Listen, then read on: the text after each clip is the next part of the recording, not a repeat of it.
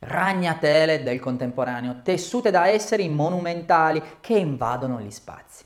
A dare vita ai suoi spider ci pensava Louise Bourgois, straordinaria artista francese che ci ha lasciato nel 2010, ma la cui presenza è di per sé monumentale così come le grandi sculture di ragni o della figura di donna e madre che campeggiano negli spazi interni ed esterni dei più importanti musei del mondo, tra cui la Tate di Londra, il MoMA di New York.